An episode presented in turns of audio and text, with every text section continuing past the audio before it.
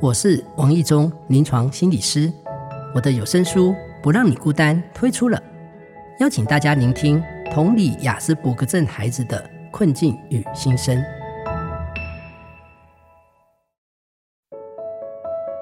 亲爱的少年，你有什么烦恼？为什么我是单眼皮？爸妈总是听不懂我说的话。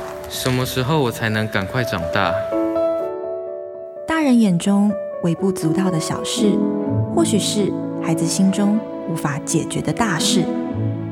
王一中陪你理解每一个少年内在的声音。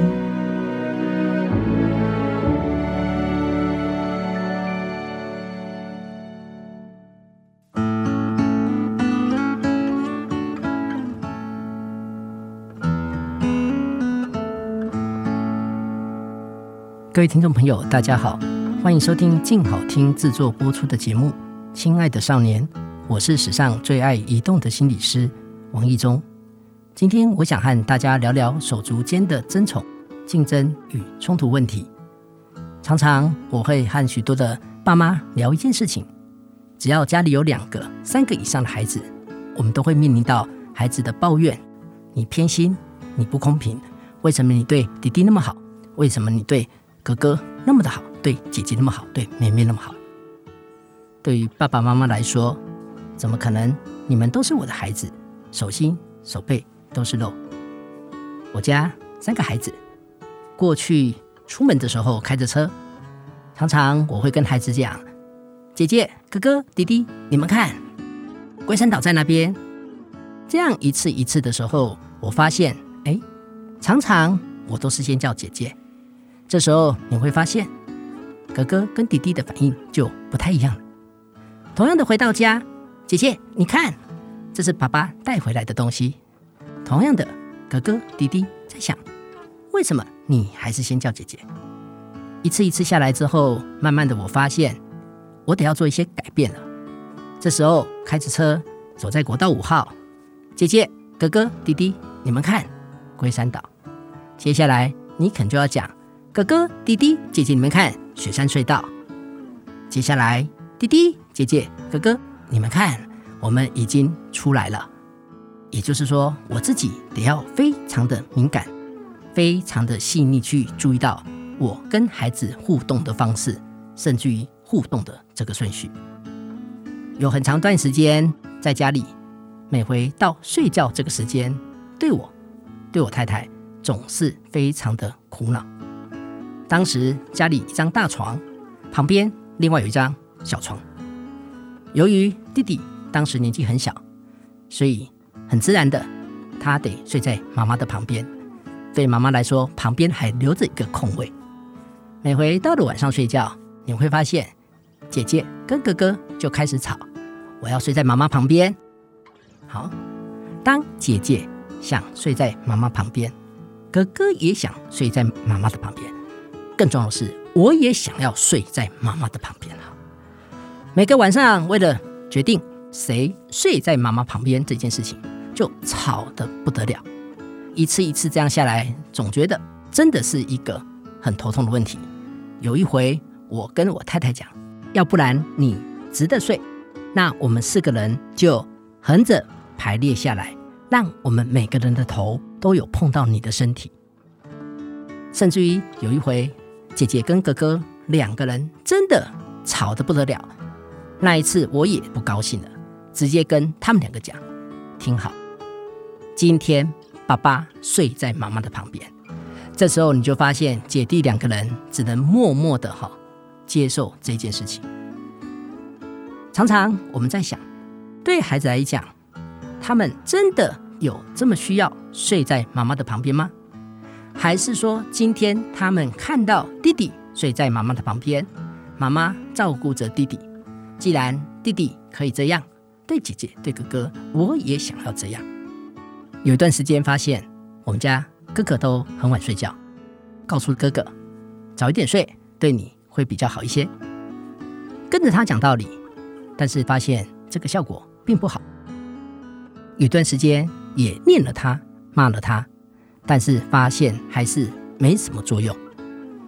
直到有一回，姐姐睡着了，弟弟睡着了，当时哥哥还没睡。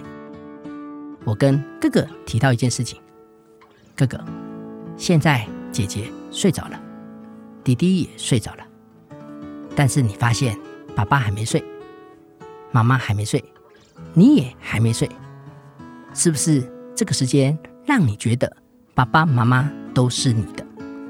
当时哥哥年纪小，他点点头，没多久就睡着了。这个晚睡的现象，也自然而然就慢慢的、慢慢的解除了。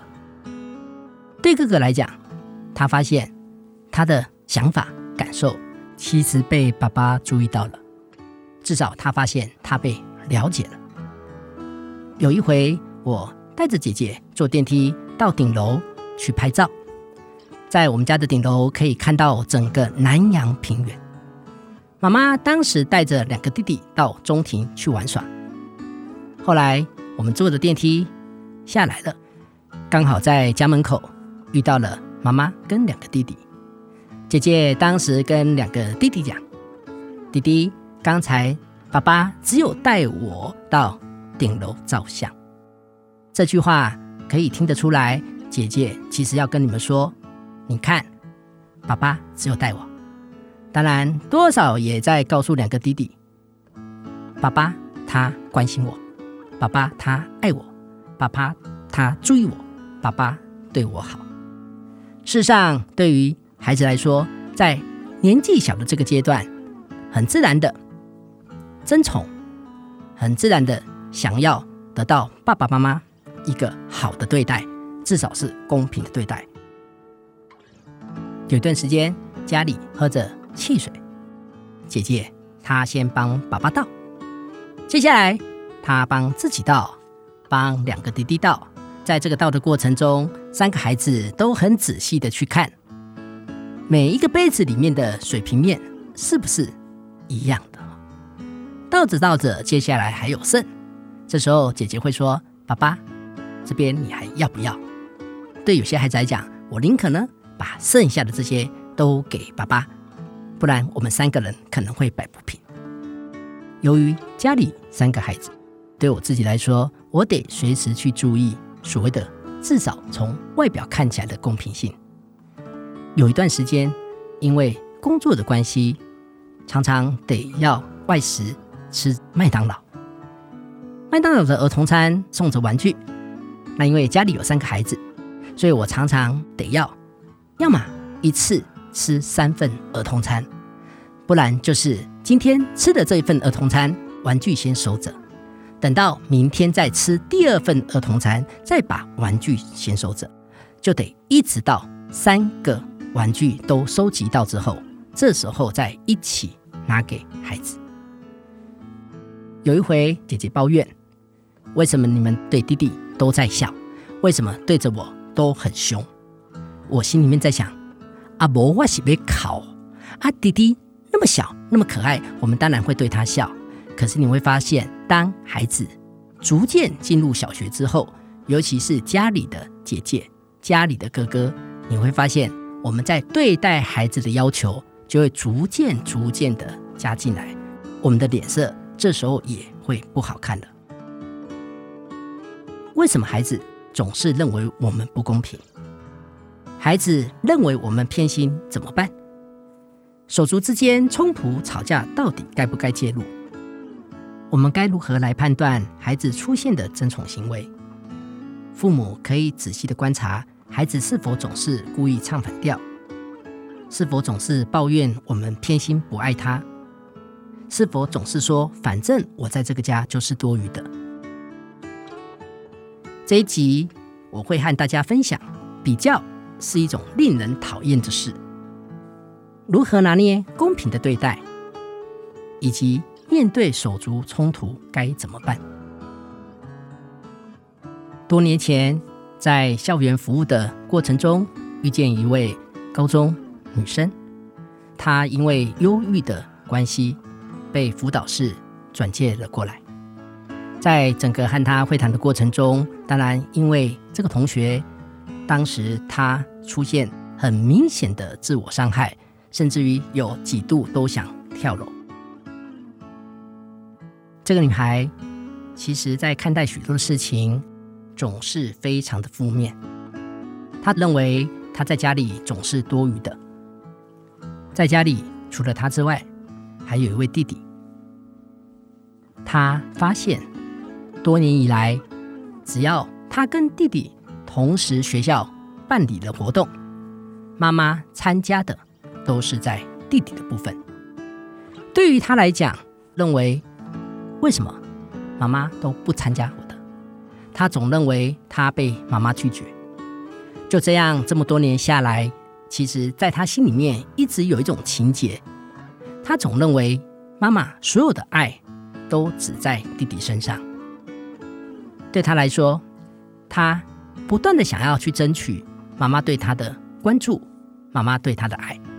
可是这么多年下来，他发现很难，很困难，因为他依旧注意到妈妈的所有的心思，所有的时间都还是在弟弟身上。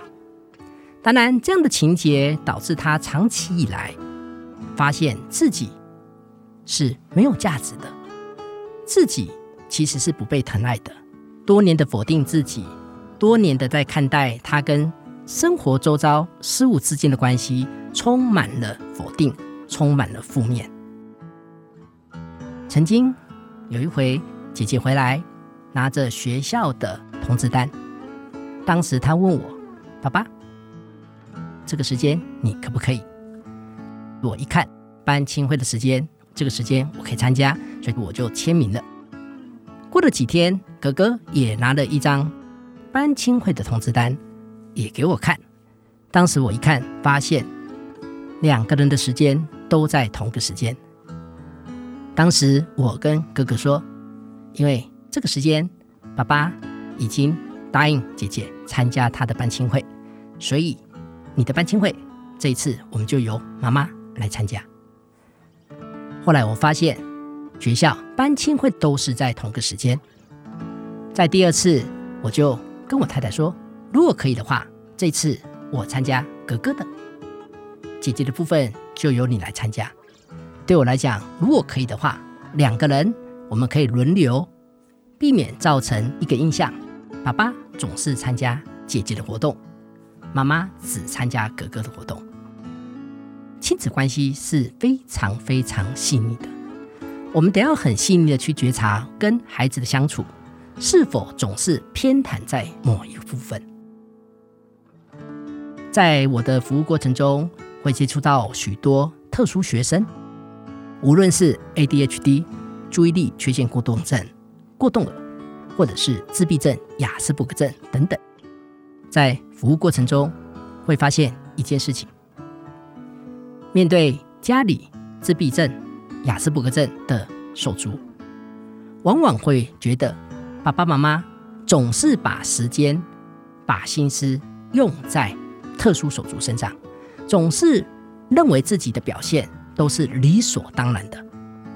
有时家中自闭症、雅斯伯格症的手足有了一个表现，爸爸妈妈就开心的不得了。可是当我是一个一般的手足的时候，却发现今天考试成绩稍微退步了一点，爸爸妈妈的反应就非常非常的激烈。特殊孩子的手足往往会认为爸爸妈妈非常的偏心。总认为自己有没有在这个家，其实都没有这个必要。甚至于有的孩子会抱怨，会认为如果可以的话，他也希望自己是自闭症，也是雅斯伯格症，因为他多少就可以获得爸爸妈妈对自己的关爱跟注意。面对家里有特殊手足，我们真的得提醒自己，家中一般的孩子。需要减少对孩子认为的理所当然，或者是你应该，你应该懂事，你应该了解，哥哥是自闭症，他需要花许多的时间去做复健，去做治疗，所以你应该要了解，当爸爸妈妈这么忙的时候，属于你该做的事情，日常生活或者是功课。都得应该自己把它做到好。接下来，我想和听众分享，比较是一种令人讨厌的事。在社会中充满了比较，在校园里我们充满了比较，但是当在家中，我们不断的对手足之间进行比较的时候，往往会让孩子总是看到自己的弱点。怎么说？你看哥哥，人家哥哥没有补习，他考试都可以考这么好，那你补习补了这么多，为什么你还是这种成绩？你看妹妹年纪这么小。他就那么懂事，自己就会把房间整理得干净。当我们在讲哥哥，我们在讲妹妹，其实你会发现这些话多少都在暗示我们一件事情：我们做不到，我们没有办法像哥哥这样，没有补习，成绩也可以好。我们也没有办法像妹妹一样这么的懂事，这么的对自己的生活做负责。为什么手足之间一定要分高下？为什么哥哥成绩好，做弟弟、做妹妹成绩也一定要好？当我们在讲这些话的时候，得要来思考我们的用意、起心动念到底是什么？对于爸爸妈妈来说，让他知道啊，当他知道哥哥没补习都可以考出这种好成绩，那他应该就得要把哥哥当成榜样。这时你会发现。我们对弟弟、对妹妹的要求，我们期待他们能够跟哥哥一样。这时，我们忽略的一件事情，孩子一直无法超越哥哥的这种感受。或许我们这么来想：有一天，孩子回到家跟你说：“妈妈，我告诉你哦，今天放学的时候，我在校门口遇到一个人，我发现哇，这个人好年轻呢，以为是一个姐姐。”后来发现是我同学的妈妈呢。妈妈，她没有美肌美肤，真的好自然哦。我们都以为她是姐姐哈。当你听到她是姐姐，那我呢？我是阿姨，我是大婶，我相信你也会不舒服。对每个孩子来说，我就是我。我们得需要去尊重每一个人的独特性。曾经有孩子会问：“妈妈、爸爸，你们爱的我，到底是考满分的我，还是我生活习惯不好，是现在的这样子的我？”孩子多希望你单纯的就是爱我，而不是因为我考试成绩满分，你才来爱我。有条件的爱对孩子来说，他不希望。因为他发现你爱的其实是分数、名次，比较让孩子讨厌，比较让孩子常常自我否定。试着让孩子成为自己吧。有时我们越跟孩子说你要跟哥哥一样，你要跟姐姐一样，你越说我就越不想这样。当孩子发现你越希望我成为另外一个人，我就越反弹。没有人希望自己的生命被安排。试着相信每个孩子都有自己的亮点。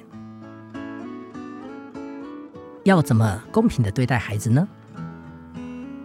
当孩子抱怨我们偏心，我们不公平，这时候我们不需要和孩子争辩，因为越争辩会让孩子觉得越讨厌。我们大人只是在找理由，在找借口。孩子觉得受委屈，这些感受其实非常的真实。孩子认为你多爱哥哥，多爱弟弟，他觉得讨厌，他觉得难过，这些感受依然也是真实。至于想法合不合理，这个部分我们可以再来讨论。不跟孩子争辩。接住他的感受，接住他的情绪。孩子在抱怨的时候，我们可以听，甚至于我们可以问孩子：“那你希望爸爸妈妈接下来怎么做？”听听看孩子他的想法。另外，如果可以的话，多和孩子制造单独相处的时间。没错，我们没有办法面对家里两个、三个的孩子，把时间分配得那么的公平。但是我们却可以来制造和孩子单独的相处时间。也许时间不需要很长，在这个时间里面就很单纯的我和姐姐，我和哥哥，或者是我和弟弟。但是请提醒自己一件事情：今天我们和姐姐出门逛街，并不是为了帮弟弟买东西、找东西。同样的，今天我们和弟弟相处在一起的时候，是为了等姐姐或哥哥下课。不要让孩子觉得他是工具人，他只是被我们利用，而是很全然的在这个短短的时间里面，让孩子感受到我们对他的关心、注意和爱，全然的在他身上。我常常会和许多父母说一件事情：当家里生了两个、三个孩子，其中有个目的就是为了要吵架。你可能很疑惑。为什么？其实手足之间的冲突，对于许多的爸妈来讲是一件非常头痛的事情。但是吵架很自然，在吵架的过程中，其实反映了孩子如何来解决问题，孩子的社交，孩子的人际。同样的，在吵架过程中，我们可以去注意到、观察到孩子说话表达的流畅性。这时候，你还是有疑问。手足吵架，那还得了？手足吵架，我的心情整个被引爆了起来。哈，许多的爸妈也有一个疑问：面对手足之间的吵架，我到底该不该介入？在介入时间点的选择上，我们可以考量几件事：手足之间会不会一面倒？每次吵架都是哥哥赢，弟弟输。如果每一回都是这样话，长期下来对弟弟来讲会非常的挫折，甚至于整个情绪总是会处在一种负面的状态。在吵架过程中，孩子会不会出现一些伤害性的言语，或者是粗话三字经，甚至于动手，造成彼此的一些伤害性？面对一面倒。或者面对这些伤害性的语言、伤害性的动作，这时都是我们介入的时间点。在介入的过程中，我们会仔细的提醒自己，避免成为法官来宣判到底是哥哥的错还是弟弟的错。在介入当中，试着让手足之间先做分开，接着。我们再个别问哥哥、问弟弟、问姐姐、问妹妹，听听看他们的想法，了解刚才的那个过程到底是怎么一回事。当彼此都比较心平气和的时候，我们再和孩子一起来讨论接下来如何解决。